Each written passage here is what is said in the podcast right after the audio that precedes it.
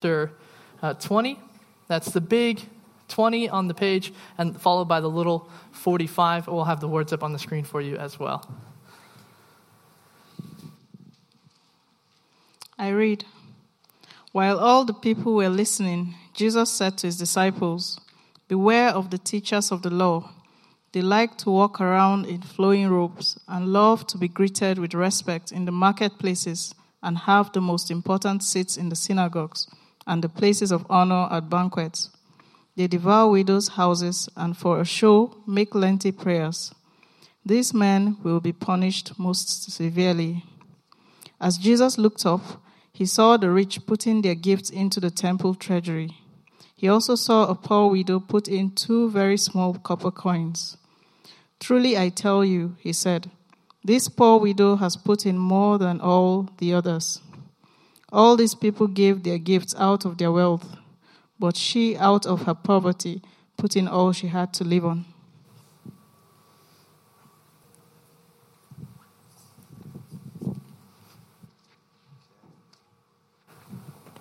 We either need a bigger lectern or smaller iPads, one or the other. I don't mind which. Okay, good morning. Um, my name's Ashley, for those of you who don't know me, um, from Charlotte Chapel. I'm a pastor in training there. My wife Jodie is here with our daughter, Charlotte, one year old, and um, uh, she's pregnant with another child, just in case you wanted some context of, of who I am. We're from the East Midlands in England, and we've been living in Scotland for about two years, just two and a bit years. And so, really pleased to be here. Um, you've really loved us and welcomed us in the short time that we've been here, and it's been great to worship God together. Uh, and so, there's a just we believe God, uh, we believe truth, revelational truth about Him, objective truth, but we also believe experiential truth as well. And actually, personally, have experienced God in this, in this place with you people. So thank you very much. It's been uh, encouraging to be here. So now I'm going to teach from God's Word. Okay. And I slide it along, don't I? Slide with faith, he told me. He said the slides are there, so it's sliding with faith. Let's try. There we go. Anybody remember this advert? Going back a bit. Yes, Revels. I was going to bring a pack this morning, but I thought the only people that want to eat chocolate at 10.30 are children. And parents, you wouldn't appreciate that at all. Uh, and my wife, she's looking at me, she, she would eat chocolate. I don't know what your thoughts are about Revels. Uh, my friend said, oh, I hate Revels. You never know what you're going to get. And it's true. One minute you could be chewing on a delicious toffee one, or if you like, the chocolate minstrel type one or a Malteser. But one wrong move and you've got a coffee in your mouth and you're spitting it out. Or the orange, I think they're just as bad. So outwardly, they kind of look the same, but inwardly, they're not quite what they seem. And the passage that Jemima just helpfully read for us uh, has uh, similar connotations, and actually it asks difficult questions outward appearance versus inward reality. And the, the types of questions that it asks us are things like do you ever look the part? Do you ever look, look the business on a Sunday, but actually the rest of the week, your life looks a bit of a mess? Or are you one who comes across as, as devoted, but actually really you're distracted? Do your inward desires and your external deeds contradict one another? Do they match up? And so I believe the passage this morning has got a number of things to reveal to us and to teach us uh, about some of these questions. So let's jump in and see what the Lord um, is saying in His Word. So, two points today. So, we're going to take the first section. That's the, I like that, the big 20 and the small 45 to the big 20 and the small 47. So, we're going to take that first section. I've called it Outward Religion Serves the Self and Leads to Death. And so, where we are in the flow of this book, this, this individual book of the Bible, the book of Luke, uh, we're, we're, at the end of a, a, nine round bout with Jesus and the religious right, the, the religious leaders. Um, and each time, Jesus has delivered a knockdown. Uh, so, he's contradicted their teaching. He is, uh, he's kind of confused their logic. And he's even used the scriptures that they claim to believe in against him. And now he points to their practice. So if you've got your Bible open, look at verses 45 and 46. While all the people were listening, Jesus said to his disciples, Beware of the teachers of the law. If you've been around church for a little while, uh, you'll know that there are some usual kind of phrases that we use to describe the Pharisees. If we were to do uh, one of those um, name word associations, and I were to say to you Pharisees, I'm, I'm almost certain some of the things that would come up would be hypocrites, angry, didn't like anyone, judgmental, all those kinds of things. In pantomime fashion, we kind of boo and we hiss when they come on the pages of Scripture. They're the, they're the baddies, the guys with the dastardly mustaches that do kind of evil chuckles. Uh, uh, sometimes unhelpful. Um, now, we're not going to go into a history lesson about the Pharisees, but they were originally men of the people. They were loved by ordinary folk. They were men of the scriptures. They were keen on small group fellowship. They ate together regularly. They were men that were uh, given over full time to serving God in pursuit of holiness, putting to death sin, generous in many ways beyond degree, and keenly evangelistic. They wanted to let other people know about the one true God. And so they were kingdom minded. And so, from all outward appearance, they're actually getting it right, or at least they seem to be. And so, the evil caricature that we have sometimes in our churches can be unhelpful because, firstly, we fail to see the similarities in our own lives, and also we miss what the Bible has to teach us about these people. But we are right, in a sense, somewhere along the line, actually, their zeal for truth actually turned into a malignant kind of fanaticism. You know, their devotion to God actually morphed into some kind of destruction. And instead of praising God and loving men, they actually loved the praise of men. And as you well know, if you don't, they played a, a primary role in the death of the Son of God. And so in our passage, actually, Jesus now indicts them with this left hook. Have a look at verse 45. 46. They like to walk around in flowing robes. They love to be greeted with respect in the marketplaces and have the most important seats in the synagogues and the places of honor at banquets. So Jesus is talking about their outward dress, the way in which they like to be perceived by others, their outward kind of uh, reputation, and as well as their position. Uh, the best seats in the synagogues would have been on this raised platform, so they would have been seen by everybody. And so we ask the question is Jesus really, consi- is, is, is he bothered about their fashion statement? You know, is, is he bothered about what they wear? Uh, is it mainly about dinner reservations? Is that what Christ is talking about? No, the sin here, it's not pompous dressing. You know, if you like to do that kind of thing, that's okay. Dress, dress how you want. Uh, uh and ultimately, somebody has to sit in the seat of honor, otherwise, it's just an empty chair. No, I think the issue here is the outward show of religion. It's the, it's the pretending, the pretense of holiness and righteousness and love for others, when inwardly it's contrasted with a deceit, a hypocrisy. And that's what makes Jesus balk. And he, and he points to their true intent in verse 47 they devour widows' houses. Now, we don't know exactly what they do, whether they extort by force or whether they just manipulate. But actually, it doesn't matter. The point is that they take the most vulnerable in society, the ones that they were to have particular care for, the, one, the ones who God, God's heart goes out to, and they devour and they destroy them. And sickeningly, look at the second half of that verse. They actually seek to cover up their greed and their pretense with a, with a show of godliness. They offer lengthy prayers. It's no accident that the, the word devour is actually regularly used in the Bible to describe Satan. Their self worship, their kind of outward profession is nothing but a show, and it actually leads to death the sin that they're committing is hypocrisy. And Jesus has already warned us about this. You'll have had, if you've been here a number of weeks, maybe months now, depends how long you've been going through Luke. Luke chapter 12, verse 1, it says, Beware of the yeast of the Pharisees. Yeast, that living organism that spreads through everything. What is that? Jesus said it's hypocrisy. Now, I don't know about you, but whenever I read a book or watch a film uh, and there's a goodie and a baddie, I very rarely put myself in the, in the baddie's position. I'm watching Lost at the moment. I'm about 10 years behind the rest of the culture. I'm really enjoying it. And actually, you know, I'm Jack Shephard. I'm the guy that's, I'm the doctor on the beach that's rescuing people, that's fixing people up, that's magnanimous and gracious and forgiving. You know, I'm not Sawyer. You, you, might not know him, but he's, he's kind of in for himself. He kind of steals the stuff out of the plane from the dead bodies. He's not a very nice guy at all. Nobody likes him. I don't imagine myself to be him. But I'm actually ashamed to say I'm more like the villain in my own heart.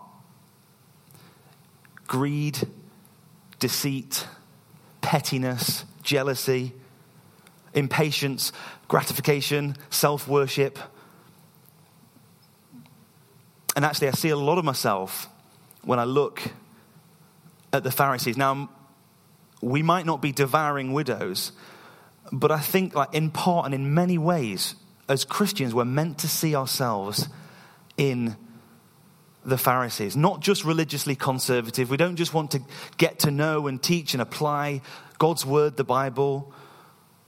Yeah, we too are keen to be separate from, from sin and from the world, but so easily we fall into patterns of self righteousness and we actually miss the point that it's the sin within that kills.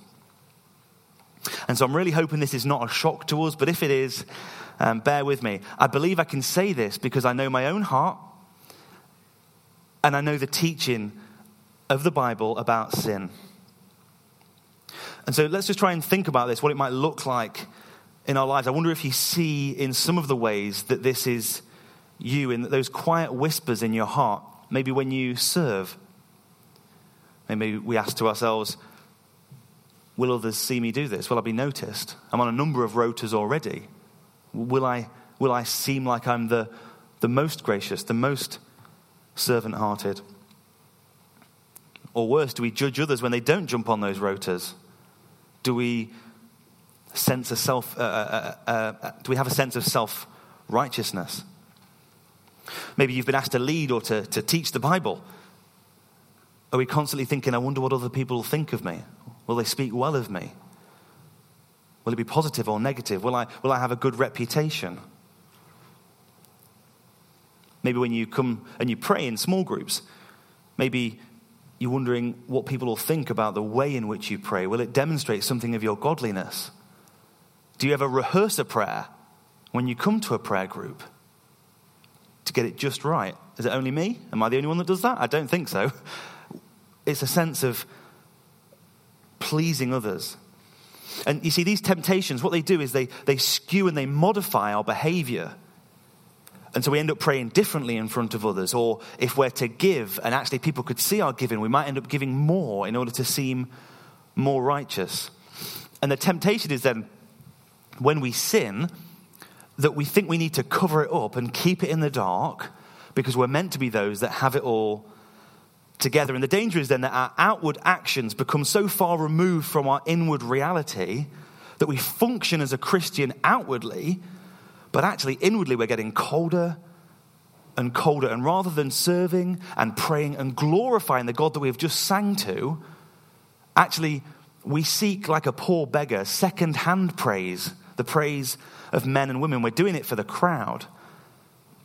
And if there's one sin that Jesus cannot stand, it's hypocrisy. And he warns here these men will be punished most severely. One author actually said it's a shuddering thought that the worst place in hell is not reserved for the pagan that hasn't heard the gospel, it's not reserved for the rebel sinner, it's reserved for the hypocrite. The professing Christian that knew the commands of God and yet cherished his or her sin.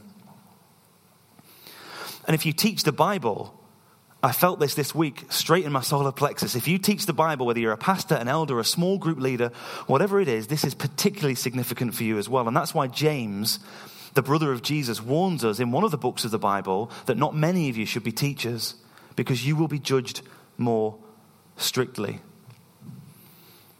And so if you've sensed in this passage that we've been reading that you've been doing this, if you've been reflecting on areas of your life in which actually your service has become more about self your offerings to God have actually been more selfish than sacrificial, then just hear Jesus' words here beware and repent.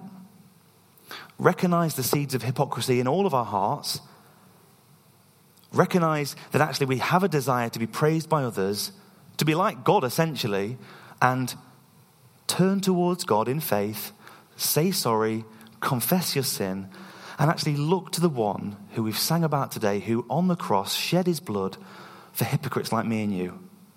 There's full forgiveness at the cross. And actually, we're to confess as well, confess to one another, confess to God, and recognize the desire to be perceived as doing okay. You see, sin loves, like a mushroom, loves to be in the dark, loves to be hidden away. It grows and it festers.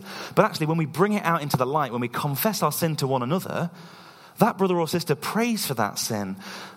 God, in his, in his working out of all of life, actually brings Bible passages to that person's life that you've confessed it to, and they speak truth into your life. And God transforms you through that. And we always know that we have one faithful and just to forgive us our sins Jesus, the righteous one. And so we repent, we confess, we put off the old self, but also we put on the new self. There are so many ways in which the Bible tells us to do this, but we'll just look at one. We are called to be sincere. I would say the opposite of hypocrisy, hypocrisy's arch nemesis, is sincerity. In ancient Spain, if, you if you know anything about the Renaissance era, um, I don't, but I, I, looked this up on Google, so um, might make me seem slightly clever, but it's not. It's just a Google search. Sculptures were making all these great things that were kind of like the, the Greek busts of men and women. Uh, there's one. And um, they were working overtime, and sometimes they would actually make defects, and there would there'd be chips in them and whatever. And so what they would do is they would make this, this wax stuff, and they would fill it in, and so that it didn't look kind of uh, defected. But obviously, in the Greek heat, uh, in the sun of, uh, of Spain and Italy, uh, that wax would melt. That wax was called cera, uh, and, the, and the, the, the word before it, sin, was without cera. So the idea of something being pure and good was to be without wax. And we get the English word sincere from that. Now, you uh, people that study words and like that kind of a thing might already know that, but I thought that was really interesting. And the Bible tells us that we are to be sincere. Love must be sincere. Hate what is evil and cling to what is good. Romans 12 9. The book of James says that the wisdom that comes from heaven is first of all pure, then peace loving, considerate, submitting, full of mercy and good fruit, impartial and sincere. And so maybe this week you might want to meditate on what it would look like for your life, your service, the way in which you live in your family, your working life to be increasingly sincere. You know, our motives, they're, they're always mixed. Uh, this side of glory, our motives are mixed. And yet we have been given all that we need to live increasingly pure and increasingly sincere lives.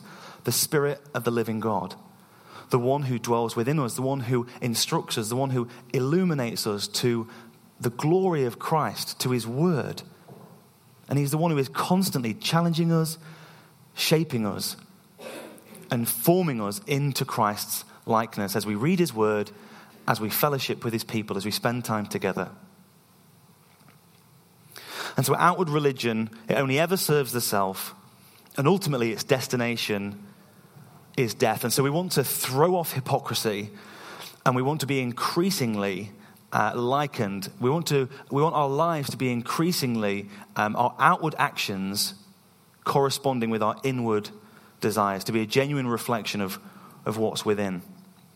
And we see a great picture of that in our next section. If you look down at verses 1 to 4 of the big 21, um, and I've called this inner devotion serves God and leads to life. And so Jesus has slammed the religious hypocrites, and he now he kind of takes a breath from teaching and he, and he looks up, and, and in the distance, he sees this event, this moment in time. And like every good teacher, he sees it and he, and, he, and he illustrates from that. He uses it as a teaching point to teach something about him, something about his kingdom. Read the verse with me. As Jesus looked up, he saw the rich putting the gifts into their temple treasury.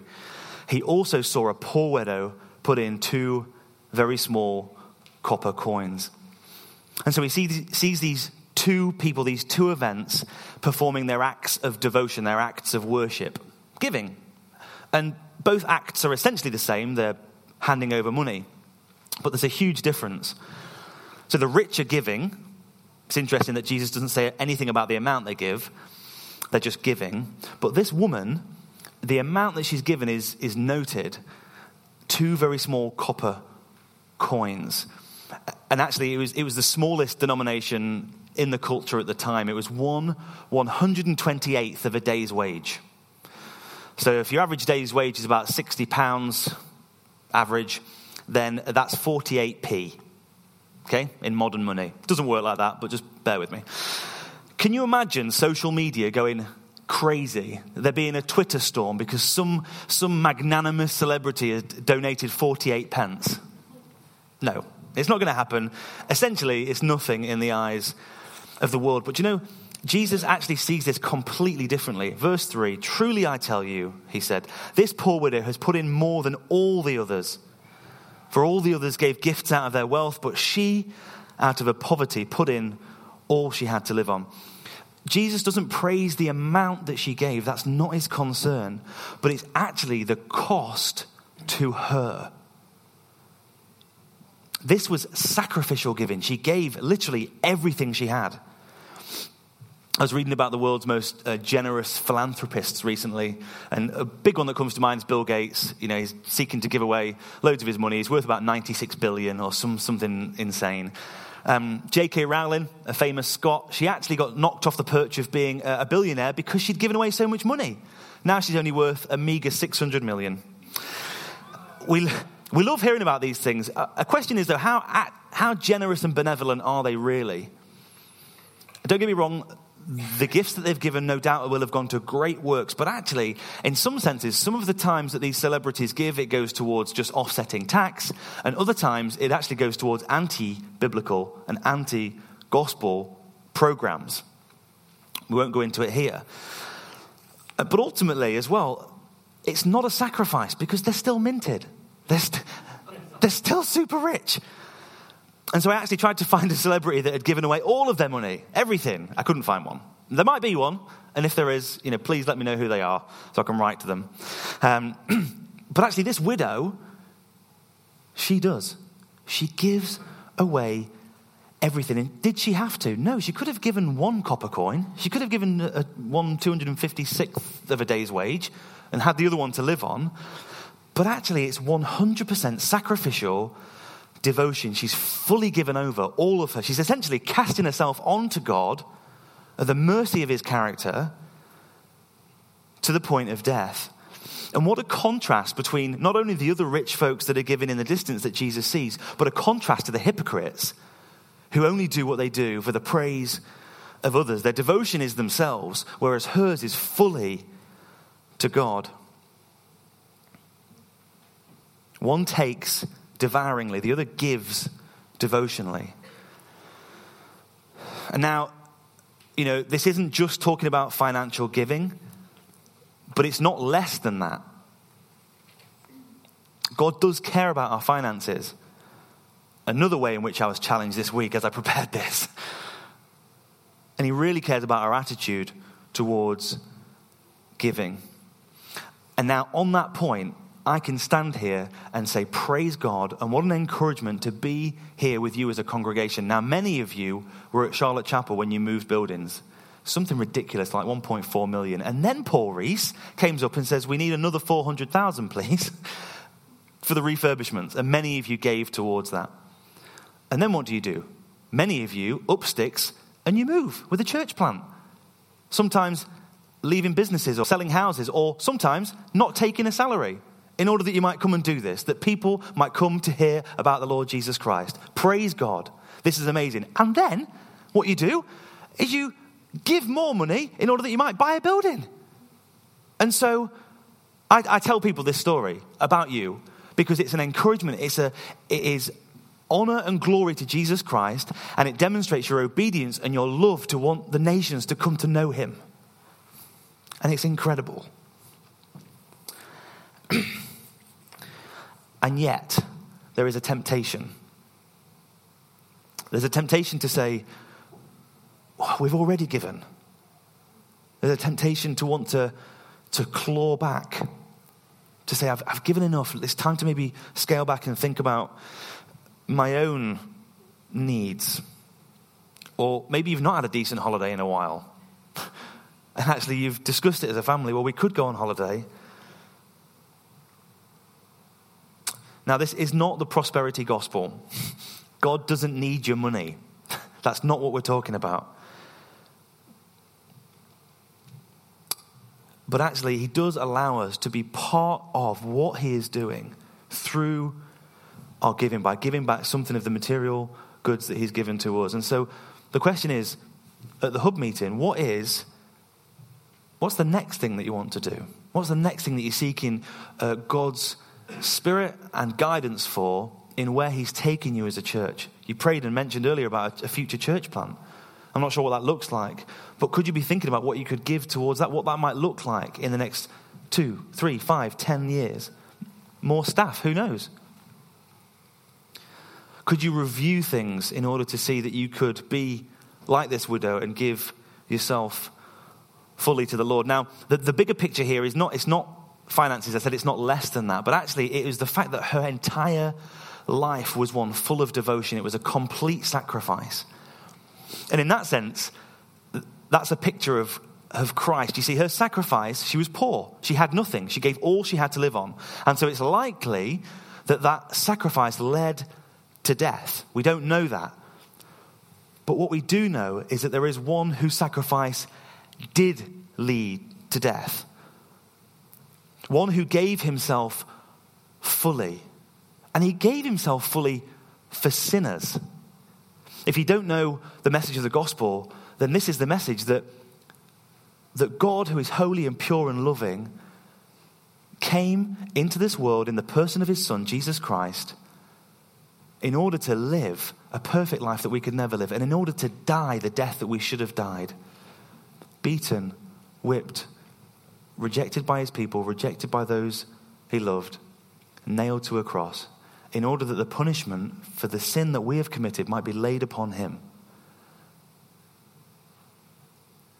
And he was buried in a tomb, but he rose again, praise God, in order that all that turned to him might be forgiven. And so, this is the motivation for Christians. This is the motivation why we sing, why we praise, why we give, why we serve, why we do everything that we do. It's in light of his ultimate sacrifice, in his complete devotion to death, that we commit ourselves fully to serving Him in every way, wherever we are Hope City, Charlotte Chapel, wherever else you are. And actually, when, we, when I read this passage, I was like, surely, no, Jesus, you don't mean everything. The widow gave everything. Surely you don't mean that. I was trying to find some other interpretation. but, but, actually, it, it, must have been the one that really hurt me the most, that, that, that seems to be the truth. Actually, when we look to Christ, He gave everything. And so, how much more then, in light of that, should we give? You know the grace of the Lord Jesus Christ, that though he was rich, for our sakes became poor, so that you, through his poverty, might become rich. And again, we need to say that God doesn't actually need our time or energy or sacrifice to build his kingdom. He doesn't need that. There's no panic in heaven saying, "What we need that guy to serve on that rota. We need." It's not like that. But actually, he invites us in that we might enjoy some of the vast richness of getting to partner with the eternal God in the mission to save lost men and women. And so the call here is to throw off hypocrisy and to devote ourselves once again more fully to the living God. And so a question is, what does that look like for you this week? Three points of application that we can think about. Maybe it's, maybe it's your devotion. Ask yourself the question what would it look like for your life this week to become more and more devoted to Jesus? How can you throw yourself more upon the mercy of God, trusting in his character? How would this transform uh, your hobbies, or the way in which you lead your family, or the way in which you serve? or the way in which you structure your day. Maybe actually um, God's not first in your thoughts and your actions in your day, and so you need to just devote yourself to Him again. Maybe you just need to spend time first thing in His Word, in prayer, meditating upon the great sacrifice that He has given for you and the great richness that He has promised you in Christ. Maybe actually you need to reflect on your mission. Maybe you've become quite comfortable or you've become distracted. And, again, you're kind of thinking to yourself, well, I've given, I've served much. Actually, now it's time to take a, a bit of time for me. Well, praise God that, that Jesus didn't just say, I'll only give this much, that he gave himself fully. And so now you need to maybe reflect and think about your mission. Where has God placed you? Maybe you've got to invite that, that work colleague or that, that neighbor around once again with the intention of sharing this great news about Christ once again. And thirdly, maybe, maybe you need to consider uh, your sacrificial giving. Is it sacrificial? Does it hurt? Does it require faith for you to live each week? How much is our own giving like the widows? We long to be those whose practice, we long to be those who consistently practice what we preach and whose inward desires and motives are ever more likened to our outward performance and actions, that we might be sincere, that we might devote ourselves once again fully to God as a pleasing sacrifice in light of all that He's done for us. Let me just take a, a minute for us to think about what the Lord's been saying to us, and then I'll pray. Let's, in the quietness of your own heart, you might want to think about, you might not be a Christian, and you want to think about giving your life over to Jesus Christ. Turning from your sin, saying sorry, and asking God to forgive you because of Jesus. Just take a moment.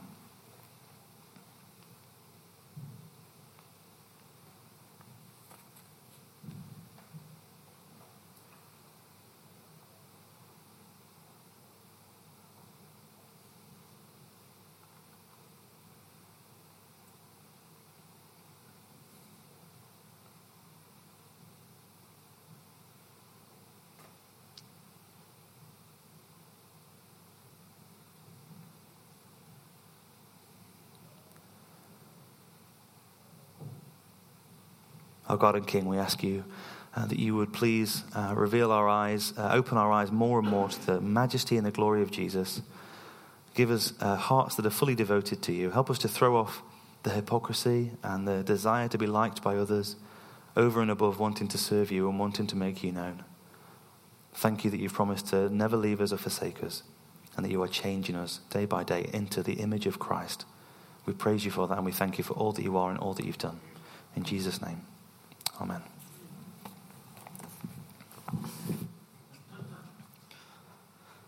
Uh, thank you for that, Ashley. And we're going to take a few moments now to just um, uh, chat and have a discussion.